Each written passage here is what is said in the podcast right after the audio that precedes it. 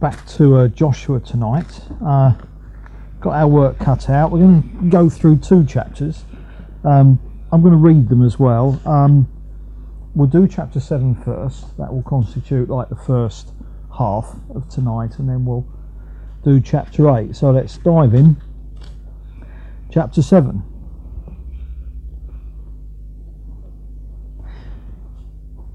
Now, this is just after they've had the victory at Jericho. But the Israelites acted unfaithfully in regards to the devoted things. That's the spoils from Jericho. Achan, son of Carmi, son of Zimri, the son of Zerah of the tribe of Judah, took some of them. So the Lord's anger burned against Israel.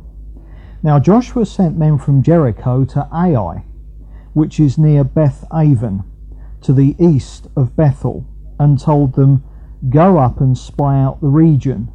So the men went up and spied out Ai. When they returned to Joshua, they said, Not all the people will have to go up against Ai. Send two or three thousand men to take it. Do not weary all the people, for only a few men are there. So about three thousand men went up but they were routed by the men of Ai, who killed about 36 of them. They chased the Israelites from the city gate as far as the stone quarries and struck them down on the slopes. At this, the hearts of the people melted and became like water. Then Joshua tore his clothes and fell face down to the ground before the ark of the Lord, remaining there till evening. The elders of Israel did the same and sprinkled dust on their heads. And Joshua said, Sovereign Lord, why did you ever bring this people across the Jordan to deliver us into the hands of the Amorites to destroy us? If only we had been content to stay on the other side of the Jordan. O Lord, what can I say now that Israel has been routed by its enemies? The Canaanites and the other people of the country will hear about this they will surround us and wipe out our name from the earth. What will we do for your own great name? The Lord said to Joshua, Stand up. What are you doing down on your face? Israel has sinned. They have violated my covenant which I commanded them to keep. They have taken some of the devoted things. They have stolen, they have lied, they have put them with their own possessions that is why the Israelites cannot stand against their foes. They turn their backs and run because they have been made liable to destruction. I will not be with you any more unless you destroy whatever among you is devoted to destruction. Go, consecrate the people.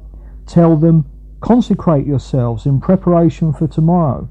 For this is what the Lord, the God of Israel, says That which is devoted is among you, O Israel you cannot stand against your foes until you remove it. In the morning, present yourselves tribe by tribe. The tribe that the Lord takes shall come forward clan by clan. The clan that the Lord takes shall come forward family by family. And the family that the Lord takes shall come forward man by man. He who is caught with the devoted things shall be destroyed by fire, along with all that belongs to him.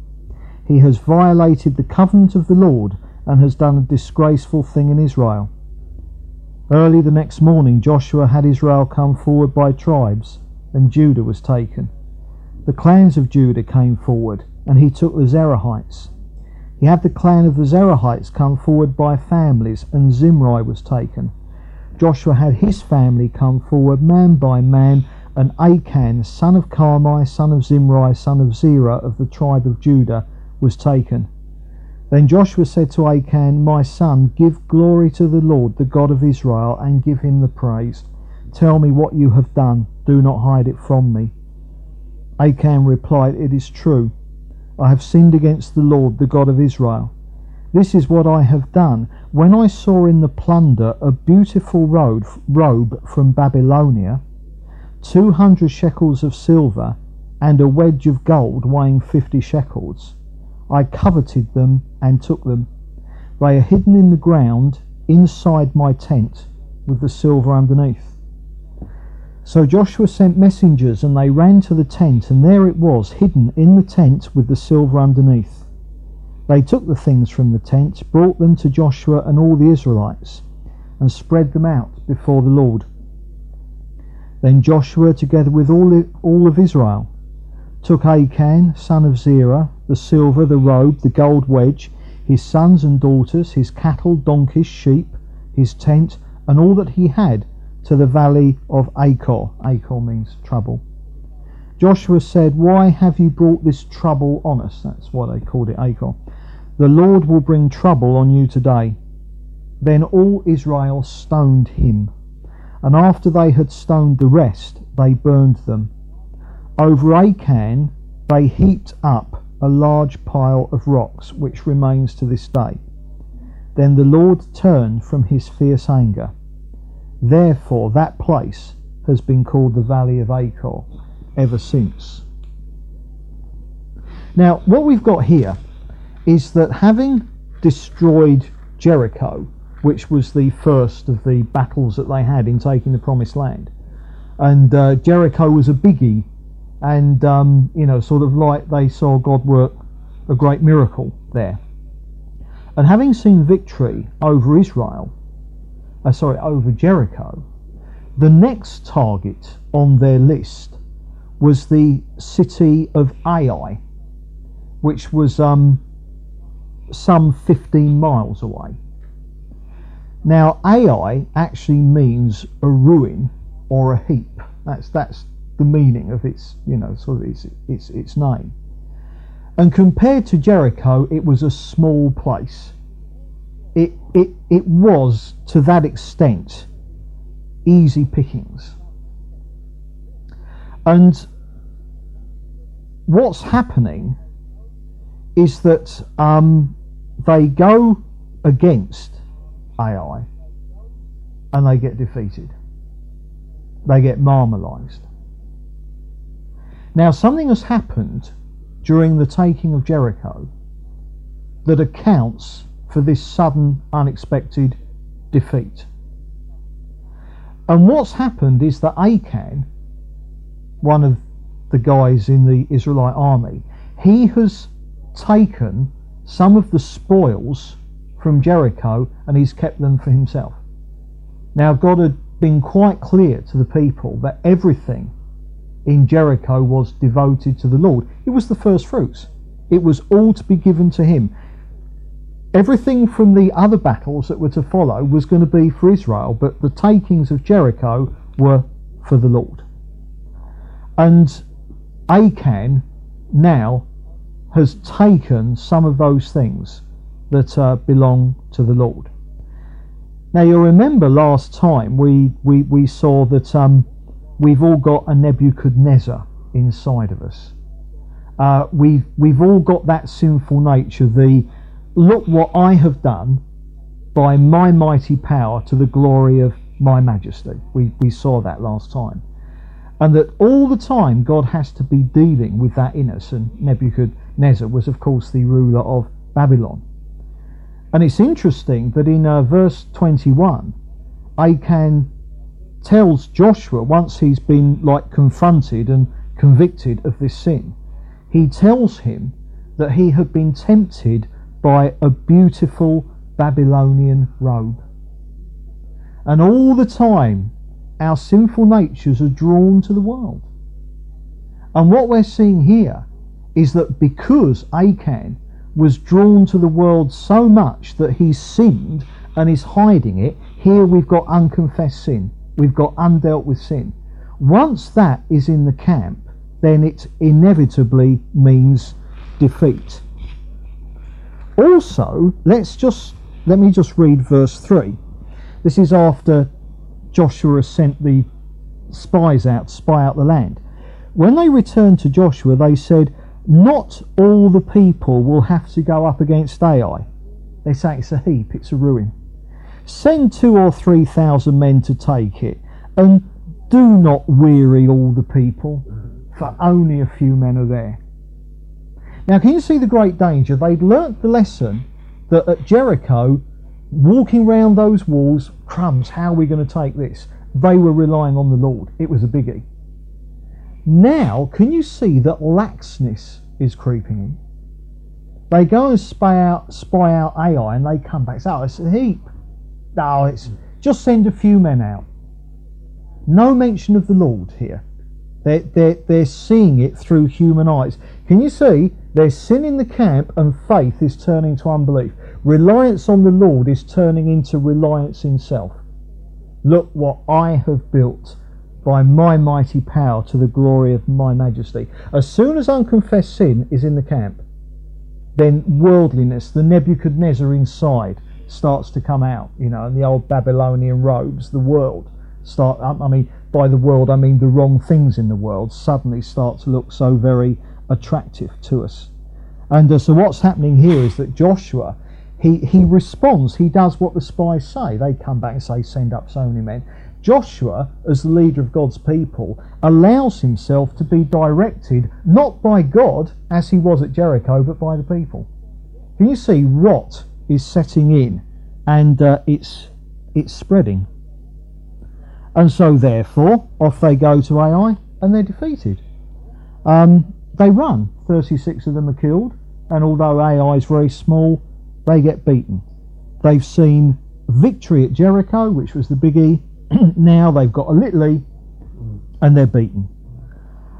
And of course, but the thing is that the reason that they saw victory at Jericho, which was the biggie, was because God had given them the victory at Jericho.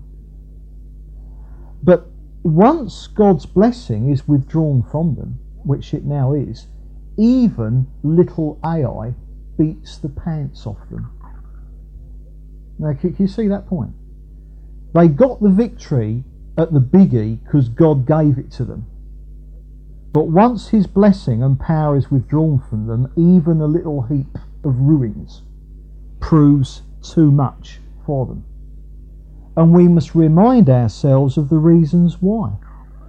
In spiritual warfare, it must be the Lord and not us at all. Remember in Ephesians, be strong in the Lord and in the power of his might. Now that unconfessed sin is in the camp, God's power has been withdrawn from them, and uh, now they're weak. They haven't got the Lord's strength, and even little old Ai beats them.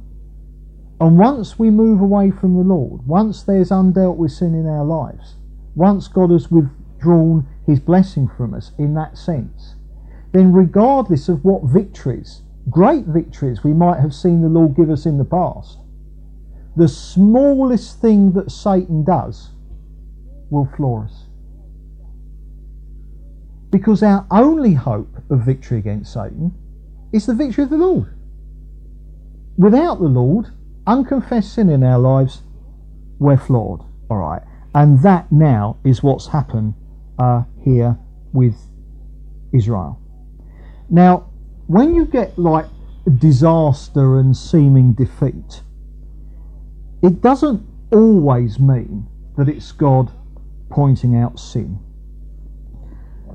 we're all well aware of the story of Job in the Old Testament. I mean, you could say that disaster and seeming defeat came upon him. That wasn't because of undealt with sin, that was precisely because he was so faithful to the Lord. So we mustn't think that disaster and seeming defeat is always God pointing out sin. It's not necessarily. But here it was. The defeat at Ai was God's way of drawing their attention to the sin that hadn't been dealt with. And the key to it is that eventually God made it absolutely clear. It became abundantly clear that it was sin and what that sin was. So, I mean, obviously, we mustn't hold moratoriums on every seeming defeat or every seeming disaster in our lives. I mean, that would just make you insular and self obsessed. That's a big mistake.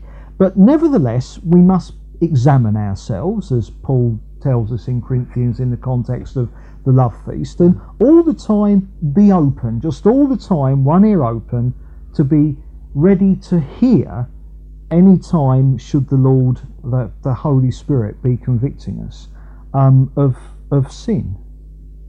So we mustn't think that seeming disaster and defeat is always God pointing out sin. But in this instant, it most definitely was. Now, um, in, in, in, verse um, 6 to 10, we have Joshua, like he tears his clothes and he falls face down on the ark, you know, on the ground before the ark of the Lord, and he stays there all day, and he's he's crying out to the Lord, and he's saying, you know, this defeat, you know, what are the people going to think, and you know, they're going to lose respect for your name, Lord, and oh, why did you bring us across, and uh, blah blah blah blah blah. He's he's praying his his heart out, and uh, it's interesting what God says to him. The Lord said to Joshua, Stand up, what are you doing down on your face? Now, when the problem is unconfessed sin, there is only one answer to it. That is confession. Um, even prayer is no substitute for confession if there's undealt with sin in our lives. Fundamentally, what God is saying, what are you praying for, Joshua? This is not the time to be praying. This is not the time for intercession. This is not the time to make your requests made known to God with prayer and thanksgiving. This is the time to deal with the sin that has caused this defeat. Um, so when the problem is undealt with sin, the answer is to deal with that sin. Um, let me say as well that when the problem is undealt with sin, the answer to it is dealing with that particular sin that the Lord is convicting you of, not other things that He isn't convicting. We've all done that, haven't we? You know, the Lord's convicting us of something and we don't like it, so we suddenly get very repentant about everything else. Um, the, the, the name of the game in this instance is, is, is real honesty, right? And God is saying to Joshua, look, this isn't the time for prayer. Sin has come in and it's got to be dealt with. And, uh, and it's it's interesting what the Lord, you know, sort of then says to him because the Lord says to Joshua, Israel has sinned, they have violated my covenant. Now that's fascinating because although Achan had committed this sin as an individual, he individually had committed the sin. God at this moment looks down and sees it as a corporate sin. It's worth noting again that they got lack- lackadaisical. Joshua is not depending on the Lord that quite the same as he was here. You know, the people were getting cocky. Oh, hang on, it's not, you know. And, and, and there's something about sin that spreads. And, and, and our sin individually affects others. Achan sinned, but Israel was defeated. It wasn't that Achan was, say, one of the people who went into Ai and was one of the people who got killed. Achan, as an individual, sinned, but Israel corporately was defeated. And of course, this reminds us of, of, of the corporate aspect of the Christian life. You'll remember we saw that when they actually came across the Jordan as a nation, that there was this business with the 12 stones, taking the 12 stones from the middle of the river and making an altar of them, you know, sort of like on the other side, um, on the promised land side of the Jordan. This emphasizing the 12 tribes, emphasizing the corporateness um, that they had as the people of God, not just individual persons of God but emphasizing that they were the people, corporate of God. If we just, just go to um, see some uh, verses, just go to Romans first. Because remember, we're, we're saved individually, but we're part of fellowship. We're part of the, the wider church of Jesus Christ. Uh, Romans chapter 12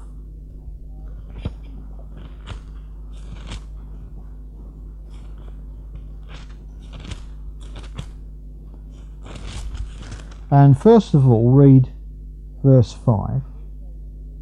He says, So in Christ, we who are many form one body, and each member belongs to all the others. Now that's the principle where individually we belong to Jesus, but we're members one of another. Although without ceasing to be ourselves individually, we are part of something bigger. You know, like an arm is part of my body.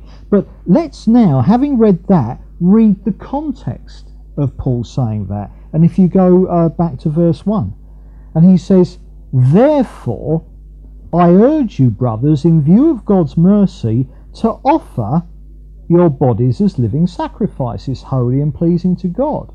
This is your spiritual act of worship.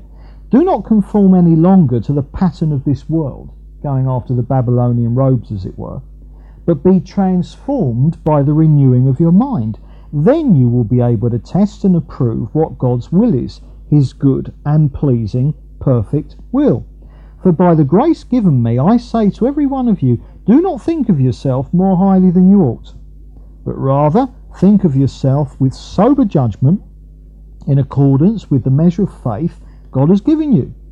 Just as each of us has one body with many members, and these members do not have the same function, so in Christ, and here's the verse we read, we who are many form one body, and each member belongs to all the others we have different gifts according to the grace given to us. And can you see the context there? He's saying about the fact that individually you are members of each other, and the context is God doing that sanctifying work in our lives. The preceding verses are all about not being conformed to the world, be transformed by the renewing of our minds, and not thinking of ourselves more highly than we ought. The context is God dealing with our sinfulness, it's sanctification, deliverance from the power of sin. And in, in, in all matters, sanctification wise, it has to be taken into account we're part of a body. And therefore, there's a sense in which, even as God is working in me, He's not working in me divorced from other people. Think of it like this very often, all right, if God dealing with my sin means that I'm making everyone else suffer, and sometimes we can, can't we? Well, crumbs. That's an example of how the sin of the individual spreads out and contaminates the whole body, as it did um, in the example of Achan. Um, on a similar vein, go to 1 Corinthians chapter 12 and find verse 27. 1 Corinthians 12, verse 27. And he says, Now you are the body of Christ, and each one of you is part of it. So again, you've got the corporate, you're the body of Christ, but you've got the individual, and each one of you is a part of it. You've got the same thing. We're individuals, but nevertheless, we're part of a larger body. Now, look at verse 26. He says, and he's talking here about the different parts of the body. He says, if one part suffers, every part suffers with it. Now, I mean, there's a sense in which if someone is sorrowful, let their brothers and sisters you know, sort of gather round and pray for them and share their pain.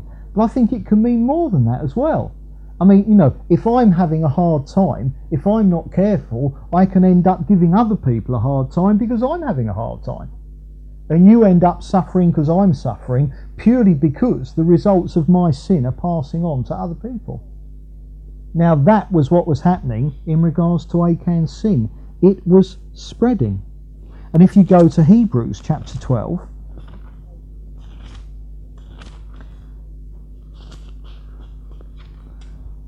and verse 15.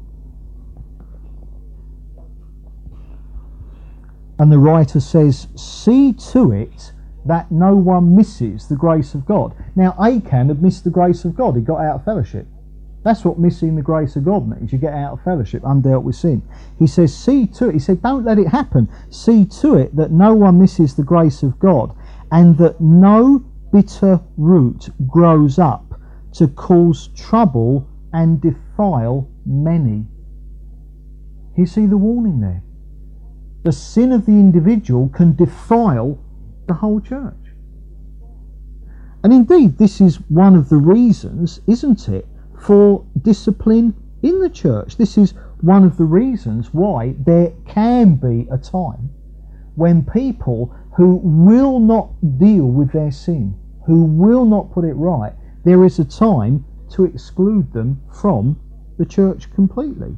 Let's see that. Go go to 1 Corinthians chapter 5.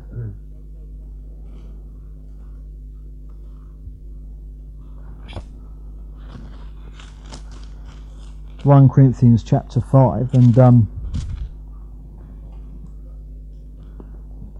and in verse, verse 6 he says and the context here is he's dealing with putting people out of fellowship he says your boasting is not good don't you know that a little yeast works through the whole batch of dough little bit of yeast in a whole load of dough, and that tiny bit of yeast affects the whole batch of dough. And that's what sin, that's what the sin of the individual can do to the corporate. And then he goes on saying, I've written to you in my letter not to associate with sexually immoral people, not at all meaning the people of this world. Um, but he says, I'm writing you, you must not associate yourself with anyone who calls himself a brother. And then he lists various sins you know, if so be, they will not repent of those sins. And so you can see there the principle. The sin of the individual can contaminate and defile the many. Hence, Achan sinned, but God, but Israel was beaten as a nation. And uh, obviously, one can't take this too far. Uh, you know, it would be easy to take it so far as to remove individual responsibility completely. That would be crazy. And there's a real sense in which if I really stay close to the Lord, then no matter what you do, what your sin is, that shouldn't affect me. You know, each one of us is responsible for staying right with the Lord. But nevertheless, this aspect is there, these warnings are there. And we've got to understand that precisely because we're part of a body, we can't uh, any longer kind of feel that we've got the right to be sinning in isolation, as if somehow that doesn't have a wider effect. It does have a wider effect, and uh, it certainly has a wider effect in regards to spiritual warfare. So there we're seeing that although Achan sinned individually, it affected, as it were, the whole body. And of course, this should be even further incentive for us um, in our battle against sin so that we don't experience these defeats. And uh, in, in, in verse 12, 12 and, and 13, and sort of now we're back in, uh, in Joshua chapter 7, um,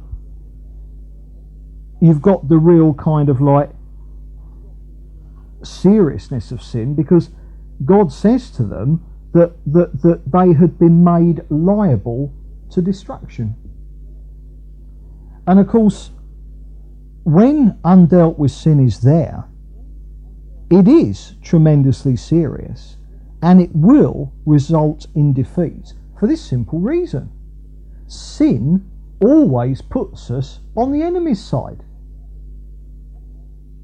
Now that in spiritual warfare, if we are, as it were, on the Lord's side, and in spiritual warfare against Satan, if there's sin that we're not putting right, I mean, yeah, as soon as we sin, that puts us in something, you know, in Satan's camp. But confession immediately deals with it completely. When you've got unconfessed sin, you're you're in Satan's camp for a period of time. you see what I mean? So how can you have victory over Satan when you're at his side in regards to certain matters? It's one or the other. It's the Lord or it's Satan. And, uh, you know, I, I can't battle against Satan and expect to see victory if I'm doing his will in regards to certain things. It, it, just it just doesn't work like that. And this is why the most common aspect of spiritual warfare. I mean, often when Christians talk about spiritual warfare, it gets all very immediately dramatic and coming against this, that, and the other, and and, and I mean, all, all all that is a part of it. But the most common aspect of spiritual warfare is temptation to sin. Our, the, the most part of our spiritual warfare is resisting temptation to sin. Satan is the tempter. And therefore, that is where most of our spiritual warfare is done. Not all of it, but crumbs, that is the foundation of spiritual warfare. Satan simply trying to get us out of fellowship with God by luring us into sin and then once he's lured us into it, uh, kind of doing everything he can to kind of persuade us not to then put it right. So sin was serious, and here what Achan did, it made Israel liable to destruction, as God said. So what we then have happen, and uh, we're not given the actual mechanics of how it works, but basically, um, you know, sort of like all the tribes are presented, and the guilty tribe is picked out. Once the guilty tribe is picked out, all the clans in that tribe are gone through, and the guilty clan is picked out. Once the guilty clan is picked out, then the immediate nuclear families are picked out until it got all the way down and bang, there was Achan. And the spotlight was very definitely on him. And this is a two edged sword. It's a great blessing because when sin is exposed, all right, it can be dealt with. It's a great blessing, but it's also a great warning because it will be exposed. Do you see what I mean? So the longer we try to bury a sin, the worse it's going to be when that exposure actually comes.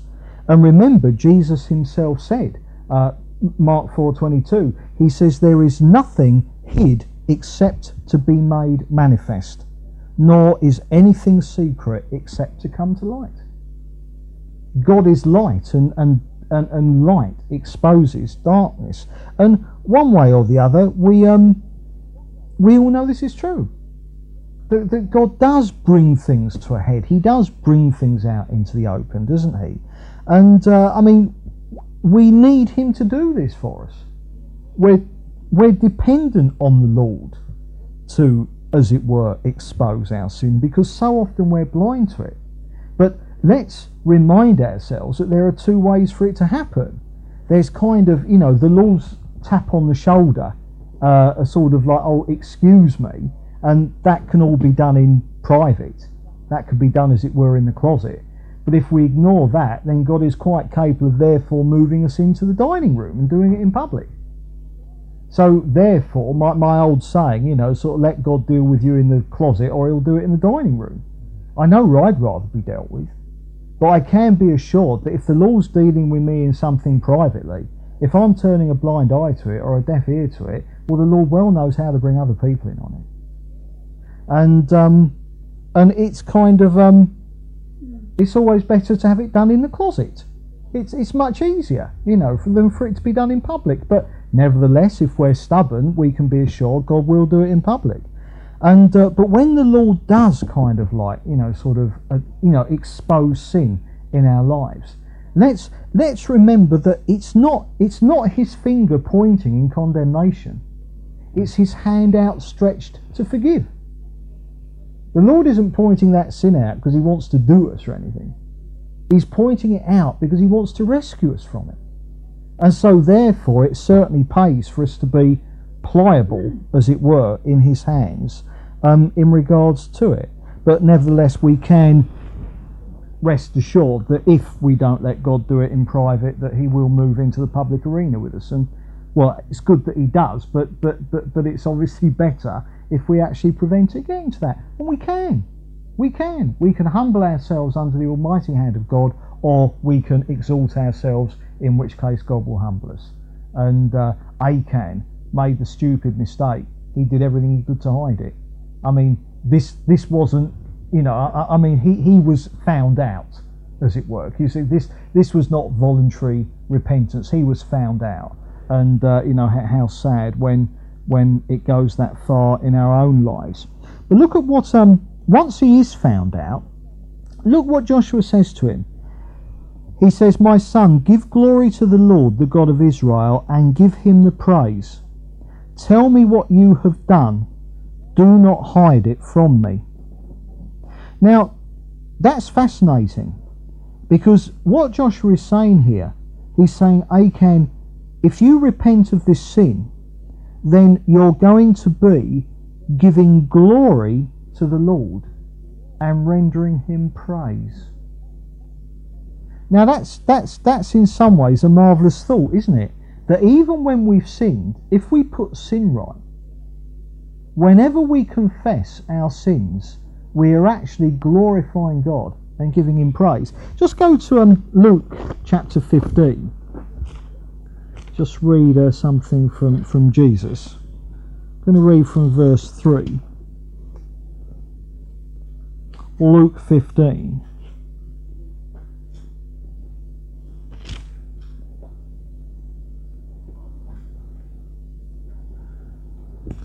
Right, okay. Jesus told them this parable. Suppose one of you has a hundred sheep and loses one of them.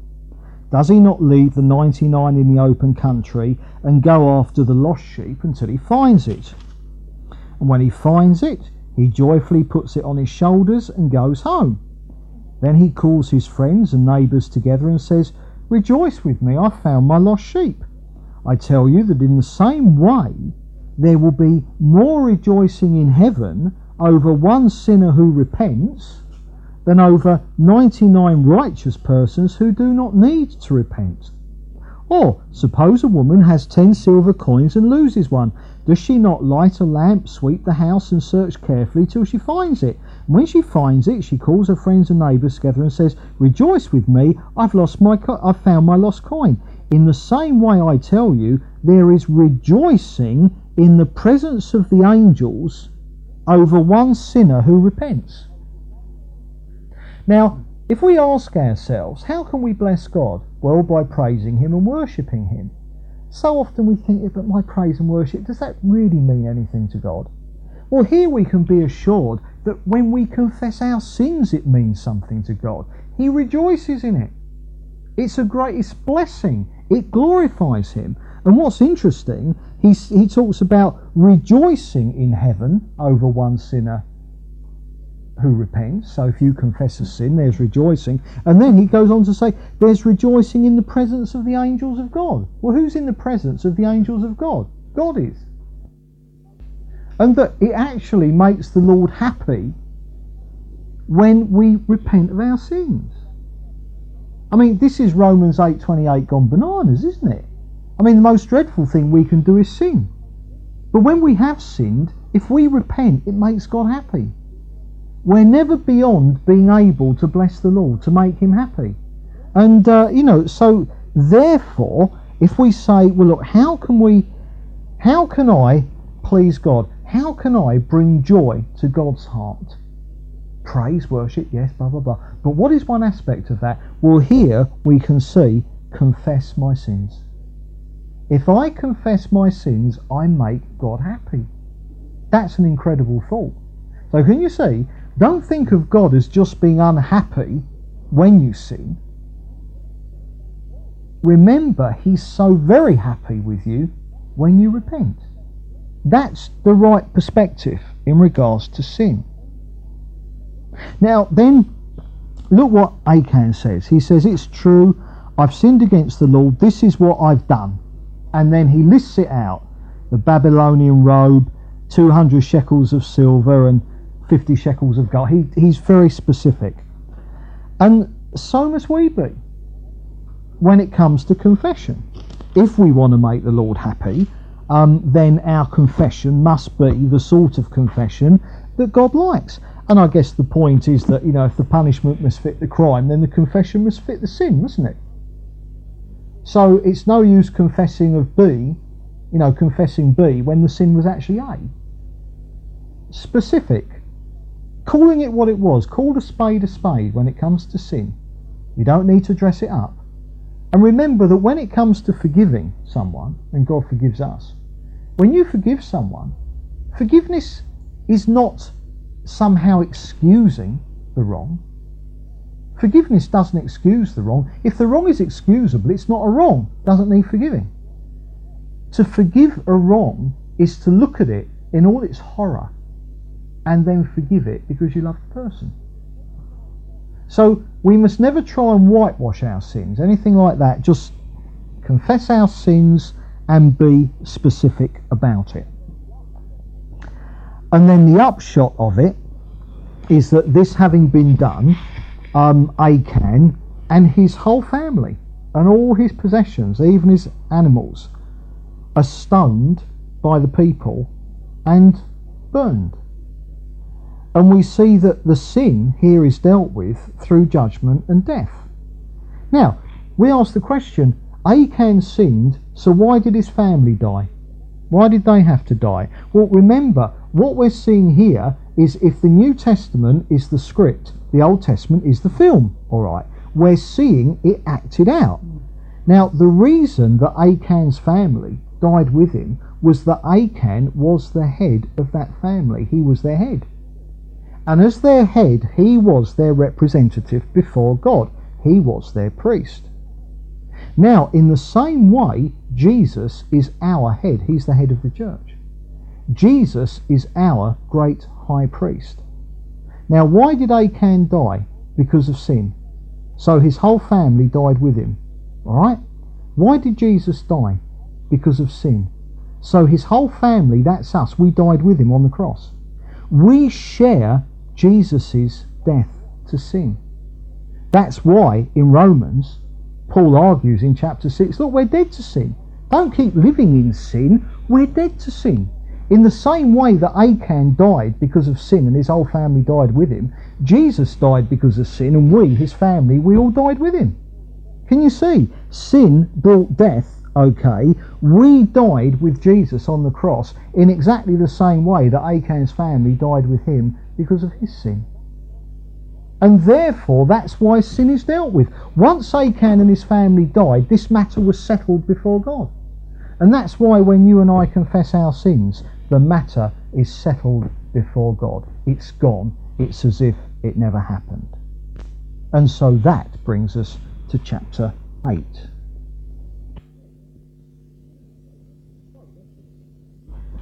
So let us read chapter 8. Oh, I've lost my place. Right. Then the Lord said to Joshua, Do not be afraid, do not be discouraged. Take the whole army with you, go up and attack Ai. For I have delivered into your hands the king of Ai, his people, his city, and his land. You shall do to Ai and its king as you did to Jericho and its king, except that you may carry off their plunder and livestock for yourselves. Set an ambush behind the city. So Joshua and the whole army moved out to attack Ai. He chose 30,000 of his best fighting men and sent them out that night with these orders. Listen carefully, you're to set an ambush behind the city. Don't go very far from it. All of you be on the alert. I and all those with me will advance on the city, and when the men come out against us as they did before, we will flee from them. They will pursue us until we have lured them away from the city, for they will say, They're running away, just like they did before. So when we flee from them, you are to rise up from ambush and take the city. The Lord your God will give it into your hand. When you have taken the city, set it on fire. Do what the Lord has commanded. See to it you have my orders. Then Joshua sent them off, and they went to the place of ambush, laying wait between Bethel and Ai, to the west of Ai. But Joshua spent that night with the people. Early the next morning, Joshua mustered his men, and he and the leaders of Israel marched before them to Ai. The entire force that was with him marched up and approached the city and arrived in front of it. They set up camp north of Ai, with the valley between them and the city. Joshua had taken about 5,000 men and set them in ambush between Bethel and Ai, to the west of the city. They had the soldiers take up their positions all those in the camp to the north of the city and the ambush to the west of it.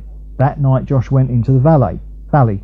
When the king of Ai saw this, he and all the men of the city hurried out early in the morning to meet Israel in battle at a certain place overlooking the Arabah. But he didn't know that an ambush had been set against him behind the city. Joshua and all Israel let themselves be driven back before them, and they fled towards the desert. All the men of Ai were called to pursue them, and they pursued Joshua and were lured away from the city. Not a man remained in Ai or Bethel who did not go after Israel. They left the city open and went in pursuit of Israel. Then the Lord said to Joshua, Hold out towards Ai the javelin that is in your hand, for into your hand I will deliver the city. So Joshua held out his javelin towards Ai. As soon as he did this, the men in the ambush rose quickly from their position, rushed forward. They entered the city and captured it and quickly set it on fire. The men of Ai looked back, saw the smoke of the city rising against the sky, but they had no chance to escape in any direction, for the Israelites who had been fleeing towards the desert had turned back against their pursuers. For when Joshua and all Israel saw that the ambush had taken the city and that smoke was going up from the city, they turned round and attacked the men of Ai. The men of the ambush also came up out of the city against them, so that they were caught in the middle with Israelites on both sides. Israel cut them down, leaving them neither survivors nor fugitives. But they took the king of Ai alive and brought him to Joshua. When Israel had finished killing all the men of Ai in the fields and in the desert where they chased them, and when every one of them had been put to the sword, all the Israelites returned to Ai and killed those who were in it. Twelve thousand men and women fell that day, all the people of Ai. For Joshua did not draw back the hand that held out his javelin until he had destroyed all who lived in Ai. But Israel did carry off for themselves the livestock and plunder of this city, as the Lord had instructed Joshua. So Joshua burned Ai and made, a, and made it a permanent heap of ruins, a desolate place to this day. He hung the king of Ai on a tree and left him there until evening. At sunset, Joshua ordered them to take his body from the tree and throw it down at the entrance of the city gate, and they raised a large pile of rocks over it, which remains to this day. We'll finish off the last few verses at the end. Right, so then, what have we got? The sin that has come in that caused the defeat at Ai has been confessed and dealt with. All right? So once sin has been confessed and dealt with, what then? Okay? Well, the first thing, okay, God speaks to Joshua. He says, Don't be afraid, don't be discouraged. So the first thing we've got to realize is that when we've put sin right, when we've confessed sin, all right, there is never any need for fear or discouragement because it's forgiven.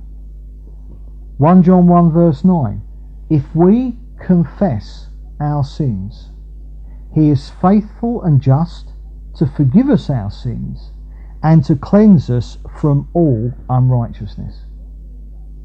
So the point is that when we end up flat on our face because of sin, we confess that sin and then we pick ourselves up and we carry on as if it had never happened. All right. Remember, we're justified. We're justified by faith. What is it to be justified? It's justified, never sinned. We've been declared righteous before God. We have the righteousness of Jesus. That is why there is no condemnation for those which are in Christ Jesus. Sin forgiven is sin forgotten. And when we put our sins right with God, and obviously that might mean putting it right with other people as well, but when we confess our sins, they are dealt with. Into the deepest sea in the Old Testament, it says. You know, God has taken our sins and thrown them into the deepest sea. And there's a sign over it, it says no fishing, because no one is allowed to go fishing there. It's gone. Their sins I will remember no more. That's what God said in the Old Testament. And so, therefore, because sin forgiven is sin forgotten, that means that the victory that they'd lost, they are now going to get back. All right. And then in, in, in verse 3 onwards, you get the tactics, the directions that God gives them for how to go about now taking this city of Ai. And it's absolutely fascinating that the tactics that God has them use were based on the fact that they were beaten when they attacked Ai earlier. And so the tactics that God gave them, remember, the first time they attacked Ai, they ended up fleeing. They were beaten by Ai because there was sin in the camp. Now that that sin has been dealt with, God says, right, okay, now here's what you're going to do. You're going to go in there, a few men, but you're going to have the main army round the back of the city. And what you're going to do when you go in, all right, when, when, when the, the men of Ai come out, sort of like put up a bit of a fight and then run, make them think that you're fleeing again, lull them into a false sense of security. Then once all the men of Ai are chasing you, thinking that you know you've you've fled again, then the army that's behind Ai can come in, deal you know, deal with Ai, and then the the Israelites who look like they were fleeing can turn round and then in a pincer movement, bang, get the rest of the army. So they were the tactics that God said use in this example. So the point is, Israel has put right the sin that cost it this defeat at Ai. Now, okay, God is going to give them the victory that they lost, but He does so by making their previous defeat the means of this victory. Now that is Romans 8:28. In everything God works together for good to them that love him and who are called according to his purposes. So the point is because of their sin they ended up in defeat. Now God's going to give them the victory because they've confessed that sin but he's going to give them the victory by using that sin, that defeat that they'd known because of sin. So the point is, their previous defeat now becomes the means of their victory. God's going to use their sin to their blessing now. Now, sin is never ever good. Sin is always to be avoided, it's always evil. But Romans 8:28 means that when we repent, even our sin is going to become a means of blessing. And you're, I mean, two examples I can give you. You'll remember in the time of, um, uh, in, in, in the time of uh, Joshua after they defeated Jericho, Joshua said, put a curse on it, Jericho is never to be rebuilt. Remember, years later it was during the time of Elijah. And then there came a time when Elisha, who was Elijah's successor, went to Jericho, and Jericho, the water had become poisoned.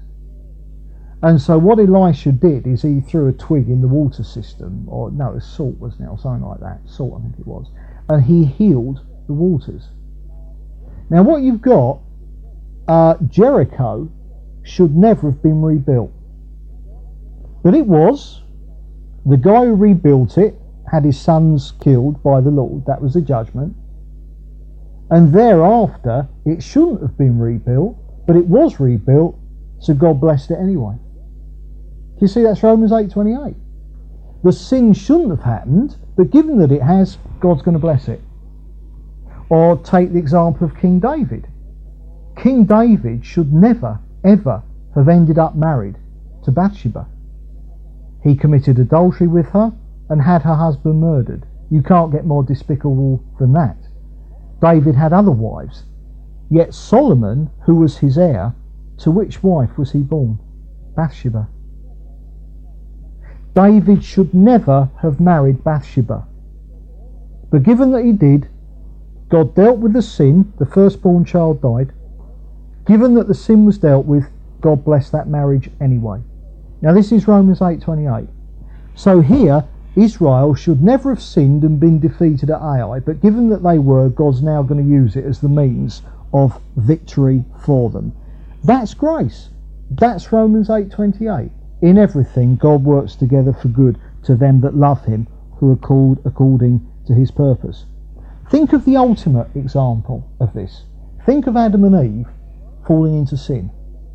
Now, although Adam and Eve, before they sinned, although they were perfect and they were immortal, they would never have died, they weren't glorified. As a result of the plan of salvation, as a result of Jesus dying because of sin, we are going to be glorified. We're actually going to end up more blessed than Adam and Eve would have remained if they'd never sinned. So think of it from Adam and Eve's point of view. Adam and Eve would have been perfect and remained immortal, but they sinned. And that was dreadful. But given that they've sinned, and given that we know that Adam and Eve repented and became believers, Adam and Eve are going to end up glorified. Adam and Eve are going to end up even more blessed because of their sin than they would have been if they hadn't sinned. That is Romans 8:28. That is grace, and that is what um, Israel is experiencing here. And it's it's interesting that now, in regards to Ai, Joshua is getting directions from the Lord again. First time round, he got directions from his men, his spies. Now he's getting directions from the Lord. All right. Also, um, he's he's kind of um, he's sending in all the men, all the army. The, the cockiness has gone, the self confidence has gone. Can you see how the rot that set in after Jericho, now all the rot is being got out, and, and God's restoring everyone and everything to how um, it should have been. And so everything now is going back to how it was before Israel got out of fellowship. We've all got to remember this repentance, conviction of sin, is negative in the short term, but in the long term it's positive because it is always for our blessing. So whenever God is dealing with our sin, He's never doing it to be vengeful, vindictive. He's never doing it because he thought, oh, you know, they've done wrong. I, I've got a good excuse to give them a beating now. That is never, ever, ever what motivates the Lord in regards to us. What motivates him is because he knows that sin damages us. I mean, my sin damages other people, but but even more important, as far as the Lord's concerned, my sin damages me. And because He loves me, He doesn't want me to be damaged. He wants me to be whole, holy, not damaged. So therefore, He has to deal with sin in order to set us free from all the terrible things um, that it does to us. And so we can put this another way. We can see that what Satan accomplished against Israel, what Satan had done, now the tables get turned. It looked like Satan had got a victory over Israel, but now that seeming victory is going to be turned against him and it's going to become the means of his defeat.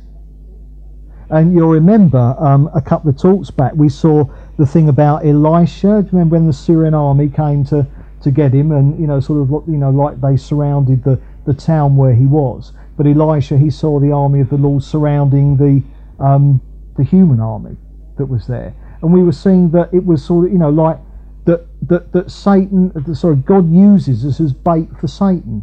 Said it's a bit like Tom and Jerry and Butch the dog, isn't it? That it looks like Jerry's going to get marmalised by Jerry, uh, sorry, by Tom. So Jerry, that's us, the mouse, and and then Tom's about to get him. Well, there's Tom, the devil. Looks like he's going to get us. But then suddenly Butch the dog appears on the scene and sorts Tom out. And Butch the dog is our heavenly Father. And so it, it's sort of like being, you know, luring Satan into the trap. It looked like Satan had trapped Israel, but the truth of the matter was God was using Israel to trap Satan. And um, and that, that, that, that whereas Israel got cocky the first time round and got defeated, this time Ai got cocky. They fell right into it when the Israelites made out that they were running again the men from Ai said, Oh, look, look, they're running again, and, and sauntered after them. And that was their downfall. And Satan always overplays his hand. He always plays straight into God's hands. And uh, then there's this bit as well, isn't there, about the javelin. That while all this is going on, um, God, God tells Moses to hold up the you know, sort of javelin, and he does that all day until the battle's over. You remember that Moses, he had to hold up the wooden rod at the Red Sea, didn't he? He held it up and the waters parted. You remember that when um, Amalek uh, attacked Israel in the wilderness, again, Moses, he held the rod up. And it's a, a picture of, of faith. Um, you know, that sort of like holding up our faith, as it were, looking to the Lord. We've got to, to actively use our faith. We've got to be actively praying actively believing, like holding up that javelin of faith. And uh, we, we don't lose faith just because we've sinned. I mean, here, Israel are back in fellowship again. The sin has been dealt with, and here is Joshua back on top. He's believing, you know, he's not discouraged, he's not fearful. Everything has gone back as if they had never sinned. And that's how we've got to learn to be. When we've sinned, we put it right. We've got to get back into the fight as if that defeat had never happened. And um, otherwise, if you give in to condemnation and despair, Satan will grab a last minute victory. So all the time just be wearing you down so that you're not able to hold up, as it were, that javelin of, of faith. And it's fascinating to see now that God specifically says to them, all the booty, all the spoils, they're yours. They're yours. You can have them. Now, is it, isn't that ironic? Achan hoarded a little bit at Jericho because it belonged to God and got the whole nation out of fellowship. Now, God says the whole lot is yours. Just help yourself. I give it all to you. Now, if only Achan had waited a few more days, you see, there he was um, in Jericho, and he sees a Babylon, you know, a Babylonian robe and some silver and gold. You think, oh, I'll have that. If he'd have waited a couple more weeks or however long the gap was, it wasn't long, he could have had ten times that. And it would have been legitimate because it would have been in God's time. But he moved out of God's time. He was impatient. He jumped the gun.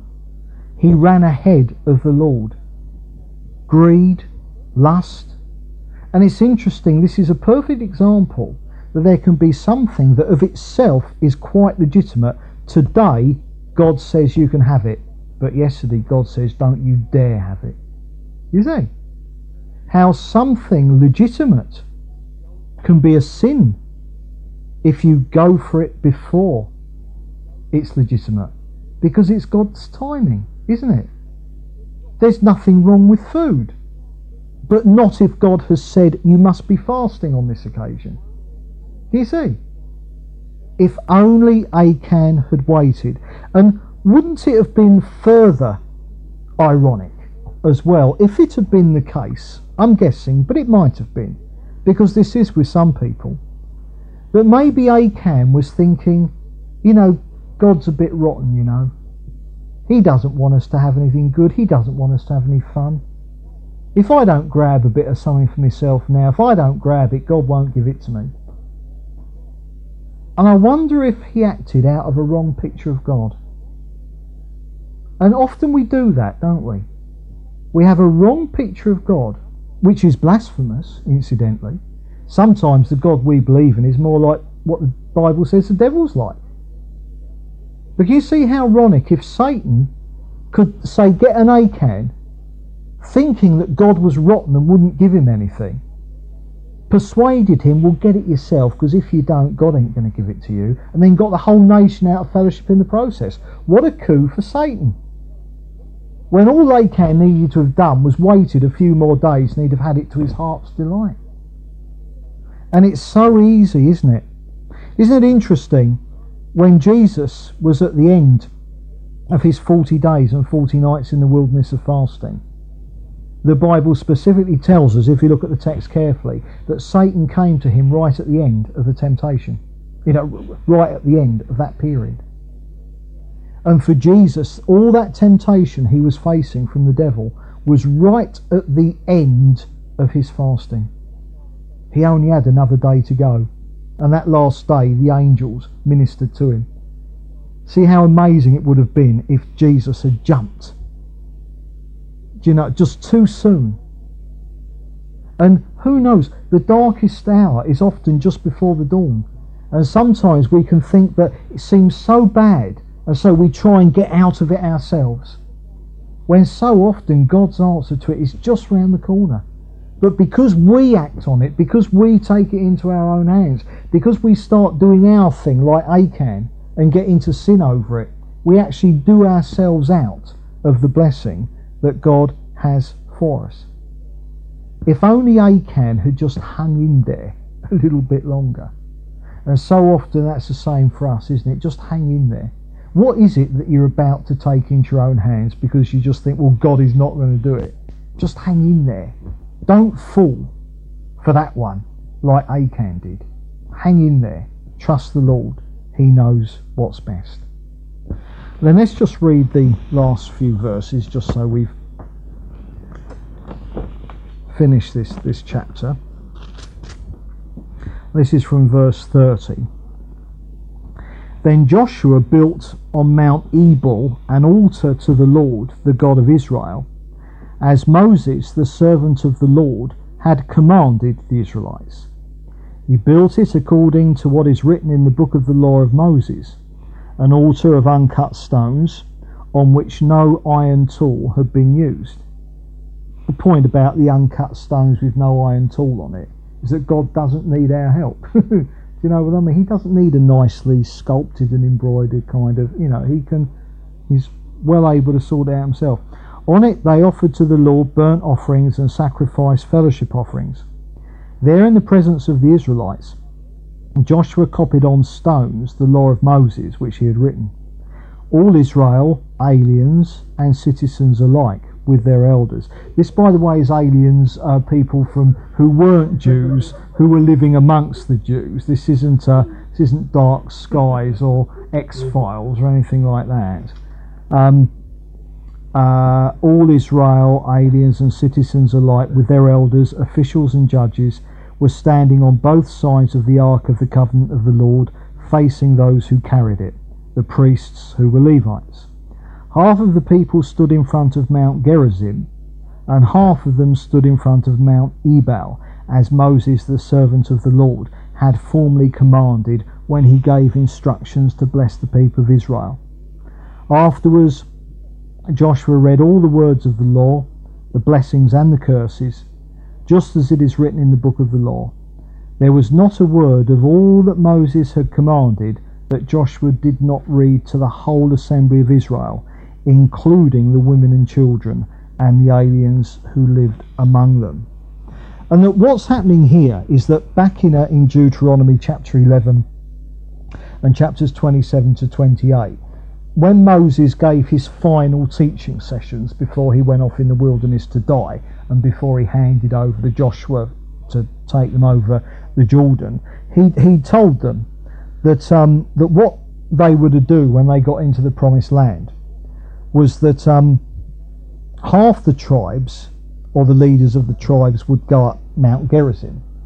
And they would read from Mount Gerizim all the blessings in the Old Covenant. So if people are faithful to God, if you stay right with God, these are the blessings that you get. And the other half of the people, or the leaders of the tribes, would go out Mount Ebal and they would read out all the curses in the law you know, if you forsake me. And of course, the ultimate curse was that God said, I'll actually take you out of the land and you'll be carted off into captivity, which, of course, is eventually what happened.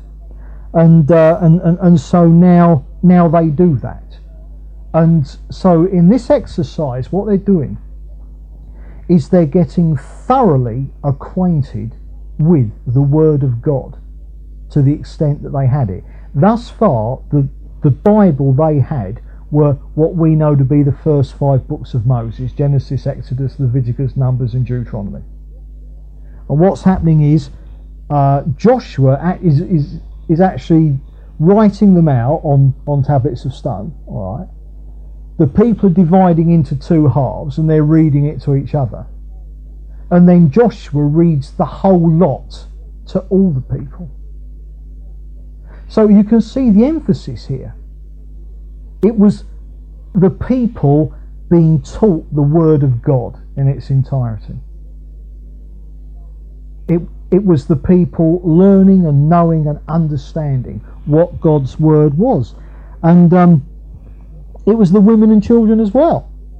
It wasn't just a question of the men folk. It wasn't just a question of the adults. It was the children as well. And of course, under the law, remember, parents were responsible for teaching their children to take them out in the fields and you know and stuff like that and when children asked about the tabernacle like the tent and you know the, the parents were to tell them all about it so that the parents were instructing their children in the word of god but here the whole nation is being comprehensively instructed in the word of god uh, you know, to the extent the first five books of Moses that they actually had the scriptures, and so therefore you can't, you know, there you, you have the, the emphasis on on the importance of the Word of God, and remember that Joshua had been told by the Lord to meditate on the law of God day and night, you know, because obviously you can only lead God's people in the way that God has said He wants them led, and how do you find that out? From the Bible.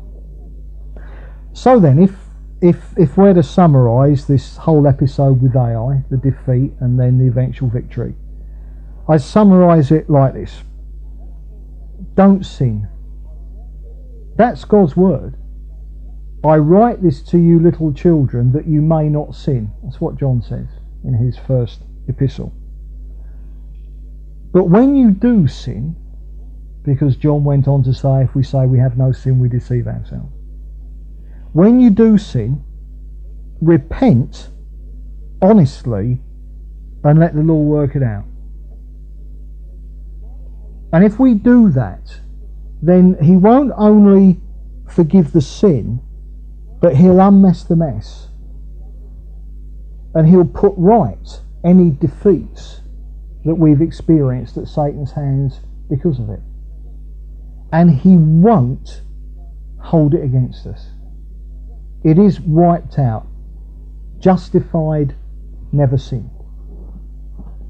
And uh, I think I actually started this study without saying right. So I'll end it without saying I'll leave it there.